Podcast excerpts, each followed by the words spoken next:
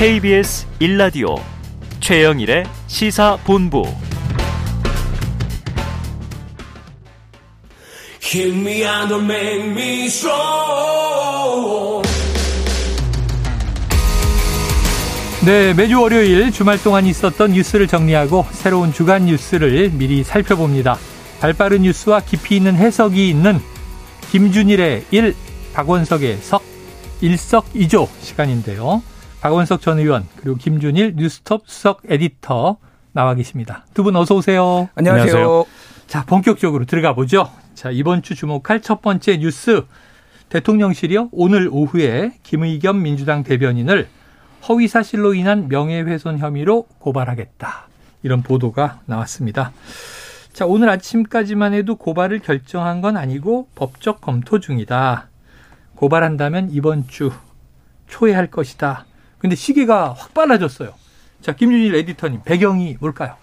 일단 뭐 여기 그 대통령실에 뭐 가짜 뉴스 대응 TF 뭐 이런 게 얼마 전에 생겼잖아요. 한 몇 달 됐잖아요. 네. 그러면서 이런 거에 대해서 조금 강경 대응하는 거 예를 들면은 장경태 의원이 그 캄보디아 방문 그 김건희 여사가 캄보디아 시설 방문했을 때 조명 네. 썼다라고 하니까 그때 뭐 고발 아. 조치했다라든지 네. 이런 식으로 좀 고발을 많이 하고 있어요. 네. 그래서 그런 이제 배경들이 있는데 음 일단 저는 정무적으로 상당히 잘못된 대응을 한 것이고 어. 이게 딱히 좋은 결과를 낳지도 않을 것이다라고 실익이 봐요. 없다. 예, 실익도 없고 오히려 조금 안 좋은 상황으로 갈 거다라고 아, 봅니다. 예, 왜 그러냐면은 음. 첫 번째는 이건 이제 특히 이제 김의겸 의원에 대상으로 한 거잖아요. 네. 김의겸 의원이 예를 들면 청담동 술자리라든지 이런 것들 이제 의혹을 제기했다가 조금 이제 어려움을 겪었잖아요. 네네. 그래서 뭐 그거 아직 확인 안 됐지만 사실상 이제 사실 무근으로 거의 다 드러난 상황이고 네네. 뭐 입증을 못하면 사실 무근인 거죠. 예, 그렇죠. 그러니까 이제 이런 부분에 있어서 김우겸이 또 거짓말했다 이런 프레임을 씌우려고 하는 음. 것 같은데 이거 같은 경우에는 그거랑 좀 차원이 달라요. 예. 그러니까 이거는 재판 과정에서 관련된 증언들 검사가 그것도 네. 증언을 이제 한 것이고 그 자료를 보여주다가 나온 것들이 이제 포착이 돼서 된 거잖아요. 어. 그러니까 이거 자체가 완전히 이를테면 혐의가 없다? 의혹도 없다 이렇게 네. 보기가 힘든 거예요. 게다가 그러니까 오히려 김우겸 의원이 조금 신뢰도가 많이 하락한 상황이었는데 이걸로 그 대통령실이 무리하게 조금 고발을 하다가 네네. 좀 도움을 줄 수 있다라는 거 그리고 또 하나는 뭐가 있냐면은 오늘 우리가 이거 다루고 있잖아요 지금. 네네. 이거 자체가 실패한 거예요. 예전에 네. 2000년에 2020년에 총선을 앞두고 경향신문에 칼럼이 하나 씁니다. 네. 임미리 그 연구교 아, 조례대 연구교수가 썼던 기억나네요. 제목이 민주당만 빼고예요. 맞아요. 사실 잘 몰랐어요. 어. 저는 읽었습니다. 그거를 음. 경향신문을 구독하고 있기 때문에 네. 읽었는데 잘 몰랐어요. 근데 민주당에서 고발을 했어요. 어. 경향신문하고 임미리 교수를 고발을 했어요. 네네. 그래서 전 국민이 다 알게 됐어요. 그 칼럼을 민, 다 읽게 됐죠. 민주당만 빼고로 다 읽고 네. 해시태그로 다 민주당만 빼고 물결이 일어났어요. 어. 그러니까 이런 잘못된 정무적 판단을 해가지고 민주당이 비민주적인 정당이다라고 한번 낙인이 찍혔거든요. 네네. 이것도 똑같은 거예요. 어. 왜 이거를 합니까? 고발을 합니까? 이거를 어. 그냥 그 차라리 정무적으로는 뭉개고 가는 게 훨씬 더 나은 판단인데 제가 만약에 대통령실 관계자면은 이거 고발 주도한 사람 빨리 업무 배제합니다. 사고 음. 칩니다. 예, 예. 자 그런데 지금 이제 아주 설명을 뭐 잘 정리해 주셨는데 고발을 할 것 같고 이미 이제 보도가 돼서 지금 화제가 오늘 되고 있고 음. 그 내용은 이미 법정에서 나온 진술 증언 등을 매체가 보도한 걸 인용했는데 되겠느냐? 그런데 이게 벌써 이렇게 다뤄지는 거죠. 주가 조작 세력이 도이치모터스 주가 조작을 쉬는 동안에 우리 기술이라는 주가를 또 조작을 했고 이때 김건희 여사, 장모 최모 씨도 이 매매했던 계좌가 재판 과정에서 나왔다.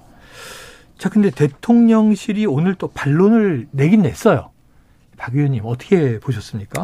그러니까 대통령실의 반론은 그 우리 기술이라는 주식이 작전주라고 확정된 바가 없다. 네네네. 그게 금융감독 당국에 의해서든 음, 조작이라고 네, 우리가 수사 당국에 의해서든 음. 어쨌든 지금 재판이 진행 중인 상황이고 김건희 여사가 한 13년 전에 그 주식을 거래했다는 것만으로 그것도 음. 이제 재판 중에 아마 제3자 재판 중에 네네. 그 내용이 이제 화면에 떠가지고 어. 거기서 주식 거래 정황이 확인이 된 걸 몇몇 언론이 보도해서 이런 얘기가 나온 것 같은데 그거를 주가 조작에 가담했다고 단정한 것 자체가 의사실이다. 음. 요게 이제 반론의 요지인 것 같아요. 근데 앞서 이제 김준일 기자가 얘기했듯이 약간 긁어부스럼 성격의 음. 이런 그 법적 대응을 왜 하는가 대통령실에서 비단 이번 건뿐만 아니고 그 천공이 어, 용산의 관저 부지를 둘러보고 갔다. 라는 이제 김종대 의원의 네네. 그 문제 제기에 대해서도 지금 고발을 해가지고 네. 뭐 수사도 받고 사건이 진행 중인데 비슷한 맥락이잖아요. 어. 국민들이 몰라도 되는데 대통령실이 대응함으로써 알게 되는. 근데 저는 정무적으로 득실 개선을 해봤을 거라고 보고 네. 그럼에도 불구하고 저런 소송을 내는 거는 인마금용 소송이라고 봅니다. 아. 다른 언론들이나 아, 다른 이제 이 그 정치권에서 논란이 그로 인해서 확산되지 않도록 네네. 네. 일단 법적 대응을 해서 입막음을 하겠다라는 어. 목적이 굉장히 강한 것 같아요. 그래서 실질적으로 수사가 잘 진행이 되지 않거나 음. 고발을 해놓고 지지분해질 가능성도 저는 상당히 네 있어 네. 보여요. 그리고 지난번에 이제 청담동 술자리 관련된 김의겸 의원의 네네. 그 국회에서의 발언에 대해서도 그걸 뭐 한동훈 장관이 법적 대응을 예고했는데 아직은 안 들어간 것 같아요. 그렇더라고요.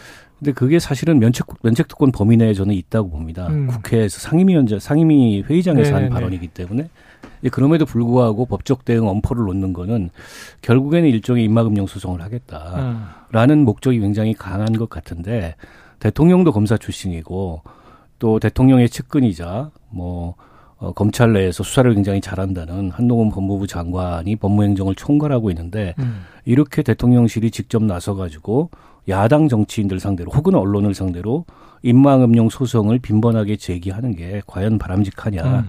그런 면에서 저는 그다지 바람직하지 않은 것 같고 어찌됐든 그 김건희 여사의 그 주가 조작 가담 논란은 대통령이나 김건희 여사 스스로 넘어야 될 산입니다. 네. 어, 여기서 제일 이해가 안 되는 게 검찰이 수사를 안 해요. 어. 그냥 무혐의로 종결할 수도 있지 않습니까? 네네. 그러면 차라리 그에 대해서 비판이 따를지언정 일단락이 되는 건데 무혐의로 종결도 안 합니다. 이게 음. 고발이 된 사건이면은 처분을 내려야 되잖아요. 네네. 의도가 뭐냐? 결국엔 시간 가기 기다리는 거예요. 어. 공소권 없음. 예, 예. 공소 시효가 시효, 만료돼서 만료. 그걸로밖에 보이지 않습니다. 그러니까 정상적인 수사라고 보기가 정상적인 법 집행이라고 보기가 어려운 네네. 거죠. 자, 저희가 뭐 이 검찰 조직 내부를 뭐 어떻게 자세히 알겠습니까? 근데 보도를 보면 이런 내용이 눈에 띄었어요. 도이치모터스 주가 조작 사건 담당 검사들을 좌천시켰다. 뭐 이런 주장이 나왔어요. 음. 근데 법무부는 이거 허위 사실이다라고 반박을 하면서 본인 인사 희망에 따라 전보된 것이다. 자, 그럼 지금 야당 주장은 이거 좌천당했다. 그 법무부 주장은 이거는 뭐 정상적인 인사다. 어떻게 보십니까? 알 수 없죠. 뭐 어떻게 알겠습니까 이거를 알 수 없는데 도저히 알 수가 없죠. 저는 법무부도 김우겸 의원을 고발했으면 좋겠다. 어. 그러면은 이게 고발을 하면은 이제 사실관계를 법정에 가서 다퉈야 네, 되잖아요. 네, 네, 그러면 네, 증거들이 이제 쫙쫙쫙 나오기 네, 시작해요. 네, 그럼 누구 말이 맞는지 시시비비를 가릴 수가 있잖아요. 어.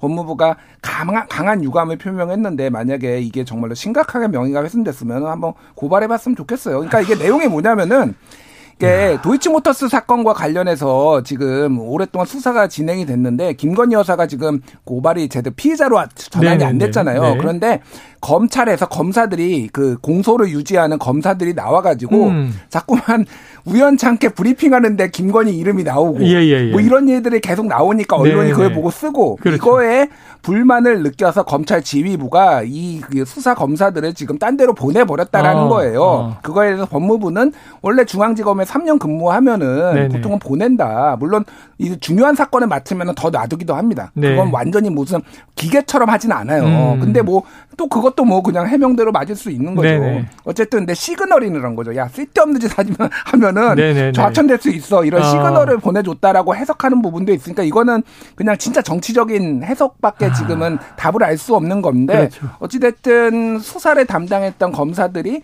다 하나둘씩 딴 데로 간 거는 사실이에요. 어. 여기 민주당에서는 그렇게 보는 거죠. 그러니까 이거. 네, 네. 네. 어떻게 보세요? 수사에서 배제하지만 좌천은 아닌 경우도 있을 수 있잖아요.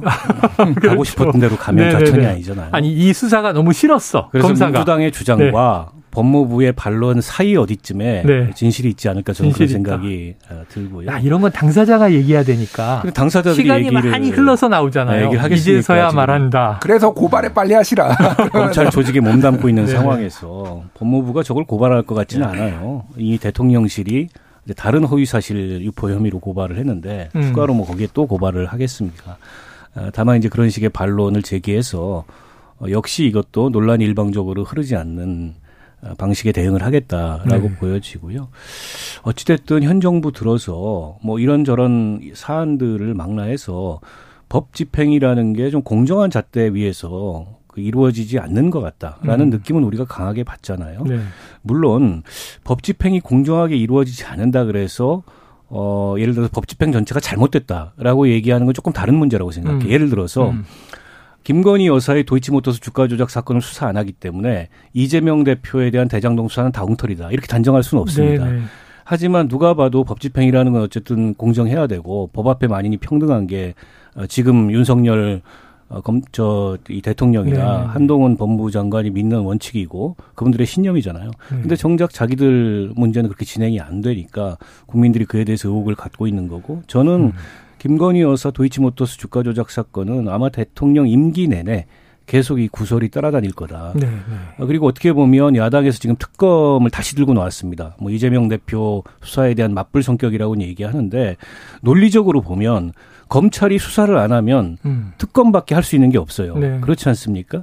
처음에는 이 특검 주장이 좀 정치적으로 무리한 주장처럼 보이는데 음. 지금 이 상황이 되면은 오히려 특검 주장이 설득력을 얻을 수 있는 거예요. 네. 수사권을 갖고 있는 검찰이 수사를 안 하면 그럼 특검이라도 해서 밝혀야 되는 거 아니냐. 근데 이런 어떤 그 논리적 귀결에 이를 수 있는 거지 네. 않습니까?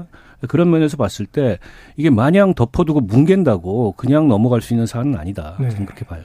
하나만 덧붙이면은 예, 예, 저는 민주당 지도부에 대해서 좀 불만이 있어요. 어, 예, 예. 뭐가 불만이냐면은 이재명 대표 검찰 조사받고 나와가지고 최고위원회 긴급 최고위원회 네, 네, 네. 열렸잖아요. 그러니까 이제 장외 투쟁하겠다. 음. 그리고 김건희 특검하겠다. 이상민 행안부 장관 파면하겠다. 해임 건의하는 거 아니 해임 건의하는 게 아니라 탄핵 소추하겠다. 그러니까 그거를 왜 이재명 대표랑 연결시키나요? 어. 그냥 하려면 그냥 해야 돼요. 그래야지 어. 이게 방탄이다 아니다 그런 논란에서 네네네. 좀 그나마 벗어날 수 있는 거잖아요. 김건희 특검 하려면 빨리 하십시오. 네. 그러니까 차라리 이게 그러니까 왜 이재명 수사랑 연결 짓는지 모르겠어요. 없이. 그게 정무적으로도 상당히 좋지 않아요. 네. 사람들이 그렇게 그럼 보복 보복하려고 음. 특검하는 거야 이런 거니까 아예 당론으로 정해서 하든지 아니면 네. 접든지 이래야지 계속 만지작대고 이재명 소환 조사 받을 때마다 얘기 꺼내는 거가 아. 밖에서 보기에는 네네네. 굉장히 안 좋아 보인다. 알겠습니다. 네. 무슨 의미인지 충분히 이해가 됩니다. 자, 이 김건희 여사 관련 기사들이요, 이 경호 엠바고를 이유로 무더기로 삭제된 것이 이제 지난주에 논란이었는데 저희가 금요일에 장윤성 기자와 한번 정리는 했습니다만 이 막상 오찬을 보도한 기사들은 이 윤 대통령과의 해진 잠바, 연회담 뭐 이런 것들 많이 나뉘면 누가 결혼해 줬겠는가 뭐 이런 기사들이 회자되고 있어요. 자, 이게 혹시 정치적 영향력을 미치지 않았다 이런 걸 강조하는 전략일까요? 어떻게 뭐 보셨습니까? 그런 면도 있겠죠. 그 대통령 어, 배우자가 음. 여성원들을 불러가지고 뭐 식사 음. 대접을 하거나 네. 저런 식의 만남을 갖는 게 처음 있는 일은 아마 아닐 네네네. 겁니다. 과거 정부에서도 왕왕 있을 수 있는 네. 아, 그런 일이었다고 보는데 근데 이제 김건희 여사의 행보와 관련돼서 이런저런 뒷말들이 무성하지 않습니까? 예. 지난번에 대구 서문시장 갔을 때 아. 마치 그 모습이 유세를 보냐 유세를 방불케 했다. 네. 이런 지적도 나오고 하다 보니까 대통령실도 그런 논란을 의식하는 것 같아요. 그래서 이거는 정치적 성격의 만남이 아니고 음. 지난 대통령 선거 때 뭐 도와주고 이랬던 거에 대한 감사의 표시 또 아랍에미리트 연합 그 순방 성과에 대한 네. 설명 그 밖에 뭐 친분을 다지는 음. 이런 성격의 모임이라는 걸 강조하기 위해서 아마 보도의 초점을 네네. 네. 거기다 둔 게 아닌가 싶은데 그럼에도 불구하고 저는 그런 어떤 논란이나 그런 시각이 사라지진 않을 거라고 봐요. 예. 왜냐하면 김건희 여사가 안고 있는 김건희 사법 리스크가 해소가 안 되기 때문에 네네. 네. 김건희 여사가 움직일 때마다 늘 이제 그런 논란이 아, 따라 붙을 거고 또 김건희 여사가 적극적으로 행보를 하면 할수록 오히려 그런 적극적인 행보가 이게 무슨 뭐 어, 국정 2인자냐, 음. 어? 대통령과는 또 별도로 자기 정치하냐, 이런 식의 논란이 계속, 그 확대 해석이 계속 붙을 수밖에 없는 거죠. 네. 자, 엠바고 이후에 여성 의원들과 오차는 이제 실행이 된 거죠. 그런데 거기서 나온 얘기는 정치적인 얘기 없었다. 이런 이제 한담이 있었다. 윤, 내가 아니면 누가 구제했겠나. 이게 애들 아닙니다. 자, 그래요. 다음 이슈로 가보겠습니다. 지금 한겨레가요. 오늘 윤 정부 국정원 검찰은 거꾸로 간다. 이런 제목의 기사에서 국정원의 대공수사권 부활 조짐, 또 시행령을 통한 검찰의 수사권 복원 이런 것을 지적하고 있습니다. 자, 정부가 국정원과 검찰 등 권력기관 개혁을 지난 정부에서 한 것을 이제 연달아 뒤집으면서 국가 수사기관을 강화하는 쪽으로 간다 이런 취지인데 어떻게 보십니까, 김대 김 에디터님은? 일단 그 문재인 정부 때 있었던 권력기관 어떤 수사권 네. 조정 같은 요거를 바라보는 시각은 두 가지 틀로 좀 봐야 될것 네. 같아요. 하나는 국내 정치에 음. 특정 수사기관들이 과도하게 개입한다. 그게 이제 국정원하고 검찰이었죠. 국정, 기무사도 있었고요. 예, 뭐 기무사도 있었고요. 그래서 국정원 같은 경우에는 특히 이제 대공 수사권을 가지고 네. 거기에서 온갖 나쁜 짓은 다 했잖아요. 뭐 어. 국정원 댓글 조작 사건부터 해서 뭐 유성 간첩 조작 네, 사건도 간첩. 하고 뭐 그러니까 나쁜 짓은 많이 하니까 그만 좀 해라라는 네. 거. 뭐 검찰도 마찬가지입니다. 이를테면은 편의적으로 뭐 기소를 한다든지 또 하나는 이제 선택과 집중 좀 하자. 음. 모든 권력기관이 다 가지고 있는 거예요. 다.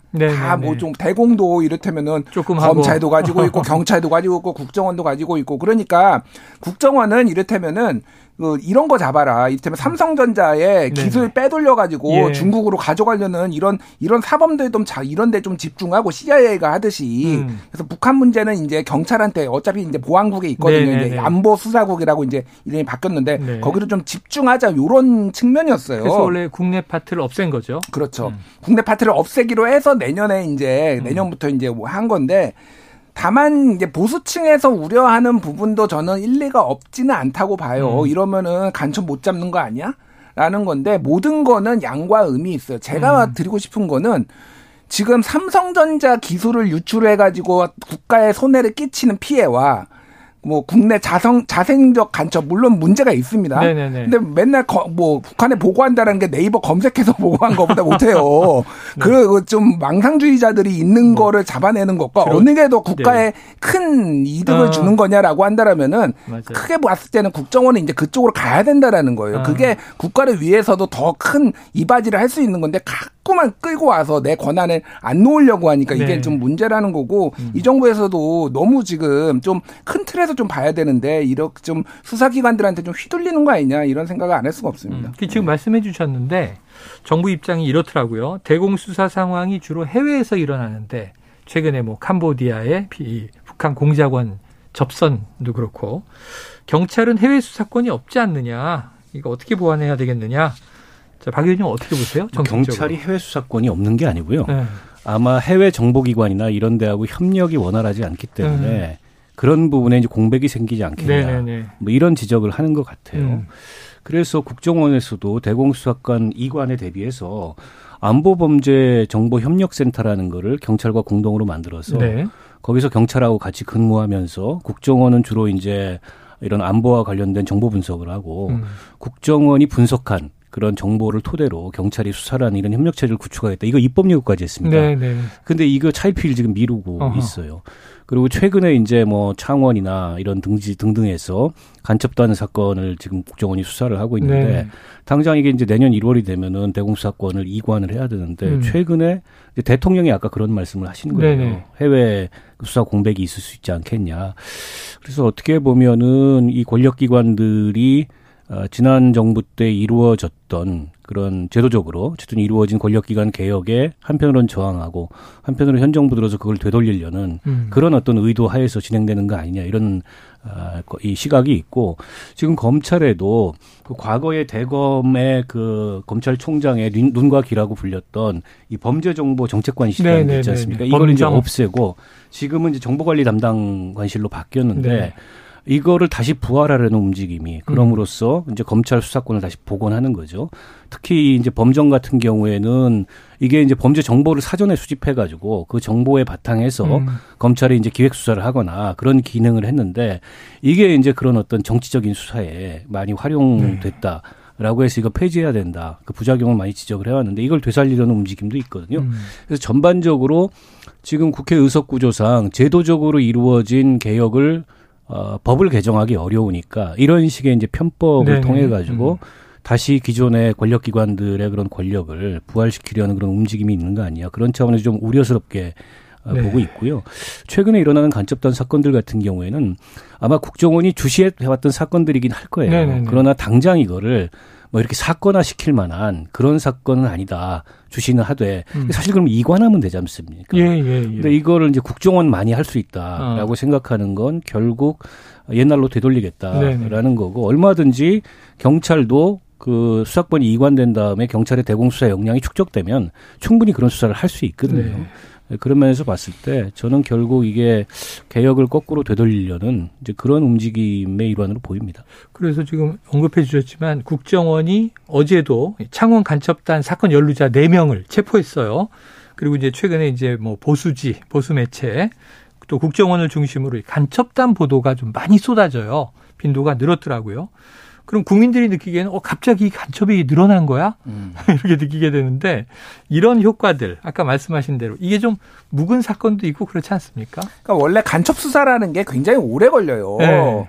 누가 간접 혐의가 있다 그러면은 갑자기 압수수색 가서 자, 아, 뭐 증거를 잡을 수 있습니까? 그러니까 음. 지켜보는 거예요. 네네. 지켜보고 있다가 어디 음. 나간다, 출국한다. 그러면 해외에서 뭐 접선한다. 어, 그러면은 거기에 이제 공간에 해외 공간에다 국정원 직원도 있고 경찰 직원도 네네네. 있고 아니면은 여기에서 국내에서 직접 나가가지고 접선하는 현정을 뭐 포착한다든지 어. 뭐 여러 가지 방식이 있겠죠. 네. 그런 식으로 협조가 이루어져요 원래. 어, 그러니까 수사를 해. 국정원 TO는 항상 있습니다. 네네네. 어느 나라 공간에 있든 음. 그거를 국정원 정원이라고 이렇게 하지 않을 뿐이지. 음. 그러니까 뭐 이런 식으로 이제 하는 거죠. 그래서 근데 최근에 이제 집중적으로 나오고 일종의 지하 조직처럼 이렇게 좀 엮어가지고 하는 게 뭐 음. 우리 우리가 이렇게 열심히 일하고 있고 우리가 이렇게 간첩 많이 잡고 있는데 이래도 없앨래? 라는 음. 약간의 시위성도 있는 거고 음. 또 하나는 좀 선의로 해석하면은 내년에 없어지자 폐지되잖아요. 네네네. 그, 그러니까 국정원의 대공수사권이 네. 이관되잖아요, 정확하게. 그렇죠. 그러니까 그 전에 열심히 해가지고 우리 실적 다 남기고 손 털자. 뭐 이런 걸 수도 있죠. 그러니까 뭐 그렇게 해석을 할 네. 수도 있는 거예요. 그러니까 네. 진짜 열심히 아니면 그동안 지켜봤던 거 조금 기소하기 좀 애매한 것도 이번에 그냥 해서 일단 기소로 넘기자. 아. 빨리빨리 손 터는 걸로 볼 수 있는데 뭐 간첩 열심히 잡는 건 누가 뭐라고 하겠습니까? 네네네. 네, 네. 그런데 나 아니면 절대 안 된다. 이런 아. 마인드가 검찰도 그렇고 예. 검찰도 요즘 마약 수사 굉장히 열심히 하고 있거든요. 네네네. 마약 수사 뭐 좋죠. 마약 수사 열심히 해야 되는데 정말로 검찰 아니면 못 할까요? 음. 경찰을 너무 무시하는 것 같고 어. 좀 해보면서 문제가 생기면 그때 조정을 해야 되는데 죽어도 안 뺏기겠다. 네네. 이 수사권은 이런 게 좀 너무 강해요. 또 네. 국정원도 대공수사권 이관한다 그래서 음. 그 대공수사 전문 인력들 구조조정하지 마시고 네. 그분들이 경찰로 옮겨가가지고 어. 거기서 그 전문적인 인력을. 노하우를 가지고서 대공수사를 할 수 있도록 하든지 그런 어떤 인력 순환 계획이나 이런 걸 좀 세웠으면 좋겠어요. 네네네. 과거에도 보면 어, 과거 안기부 시절도 그렇고 국정원 시절도 마찬가지인데 늘 이제 이 논란이 나오면 네. 대공 분야를 축소해야 된다. 음. 국내 정치에 국정원이 관여하지 못해야 된다. 그러면은 이런 식으로 수사를 열심히 합니다. 네. 그래가지고 이제 세간에서는 이게 밥그릇 키려고 그런다. 그동안 몰랐던 이런 평가들도 이런 나오고. 평가들도 나왔었는데 그래서 저는 국정원 스스로가 어쨌든 대공수사권 이관에 대비해서 네. 그런 그 안보범죄 정보 협력센터를 설치하겠다고 했으니까 이거 설치하면 돼요. 음. 아무 문제가 없습니다. 이게 이제 여기 공동으로 공동으로 경찰하고 네. 협업할 수 있는 체계를 구축해서 거기서 이런 수사에 대비하면 되는데 네. 갑자기 이 얘기는 확 줄어들고 네. 어, 국정원 대소 대공수사권이 여전히 필요하다는 식의 그런 시그널을 보내고 있어서 그럼 문제가 원점으로 돌아가는 거 아니냐. 음. 그것도 대공수사권 가지고 국내 정치에 관여하고 아까 이제 김준일 기자 나쁜 짓이라고 얘기했는데 네. 없는 간첩단 사건 만들어내고 음. 뭐 용공 조작 사건 만들어내고 네. 이랬던 과거의 국정원으로 되돌아가면 안 된다. 안 된다. 그런 측면에서 봤을 때 지금 이 개혁을 거꾸로 되돌리려는 시도는 제가 보기에는 그건 용인하기 좀 어렵다 예. 이런 생각입니다. 그래서 아까 이제 김준일 에디터님 말씀처럼 잘 마무리하고 넘기기 위한 과정이었으면 좋겠다. 순리적으로 합리적으로 어쨌든 선진화된 조직으로 진화했으면 좋겠다 하는 마음으로 오늘 일석이조 마무리하겠습니다. 박원석 전 의원, 김준일 수석 에디터 말씀 고맙습니다. 고맙습니다. 감사합니다.